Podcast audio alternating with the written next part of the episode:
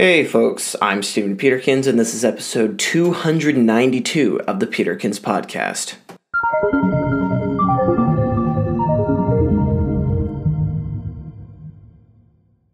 Today, we're going to talk about the poem This Be the Verse. I have a soft spot for poets and poetry. As someone who enjoys a little bit of his own wordsmithing, I'm quite enamored with those who have dedicated their lives and careers towards pursuing it to its highest potential. Among all of the poetry, there's one poem that I keep coming back to, and have even taken the time to memorize myself. This poem is This Be the Verse by Philip Larkin. It's a short poem, so I'll recite it for you right here, right now. They fuck you up, your mom and dad. They may not mean to, but they do. They fill you with the faults they had and add some extra just for you. But they were fucked up in their turn by fools in old style hats and coats who half the time were soppy stern and half at one another's throats. Man hands on misery to man. It deepens like a coastal shelf. So get out as early as you can and don't have any kids yourself. What I love about the poem is how it hooks you immediately. That first line comes out so aggressively and sticks in your head forever.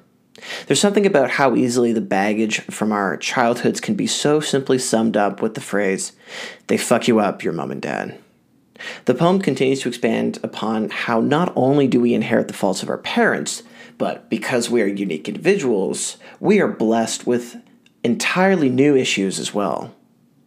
But it's not like our parents are really to blame, as they're victims in life as well. In turn, they were raised by parents with their own set of issues. Most of the time, their parents were even worse. It is a cycle of handing over suffering to the next generation. Larkin's allusion to a coastal shelf is a wonderful image. So if you're not familiar, Google what a coastal shelf looks like and see for yourself. Larkin's opinion calls for us to break the cycle of misery by just discontinuing to have children altogether. It's the only way to guarantee that our long line of trauma ends with us. Maybe there's something to it. In our modern age, children are not quite the same necessity that they once were.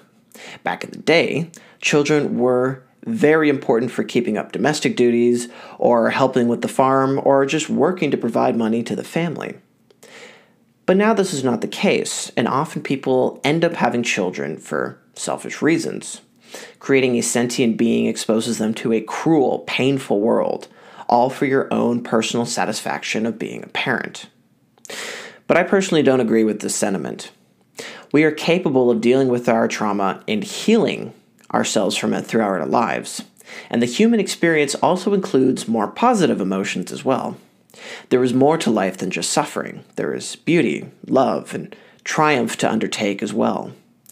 We get to experience life to the fullest when we are given the opportunity to pass these lessons on to the next generation. Thanks for listening, and I'll talk to you later.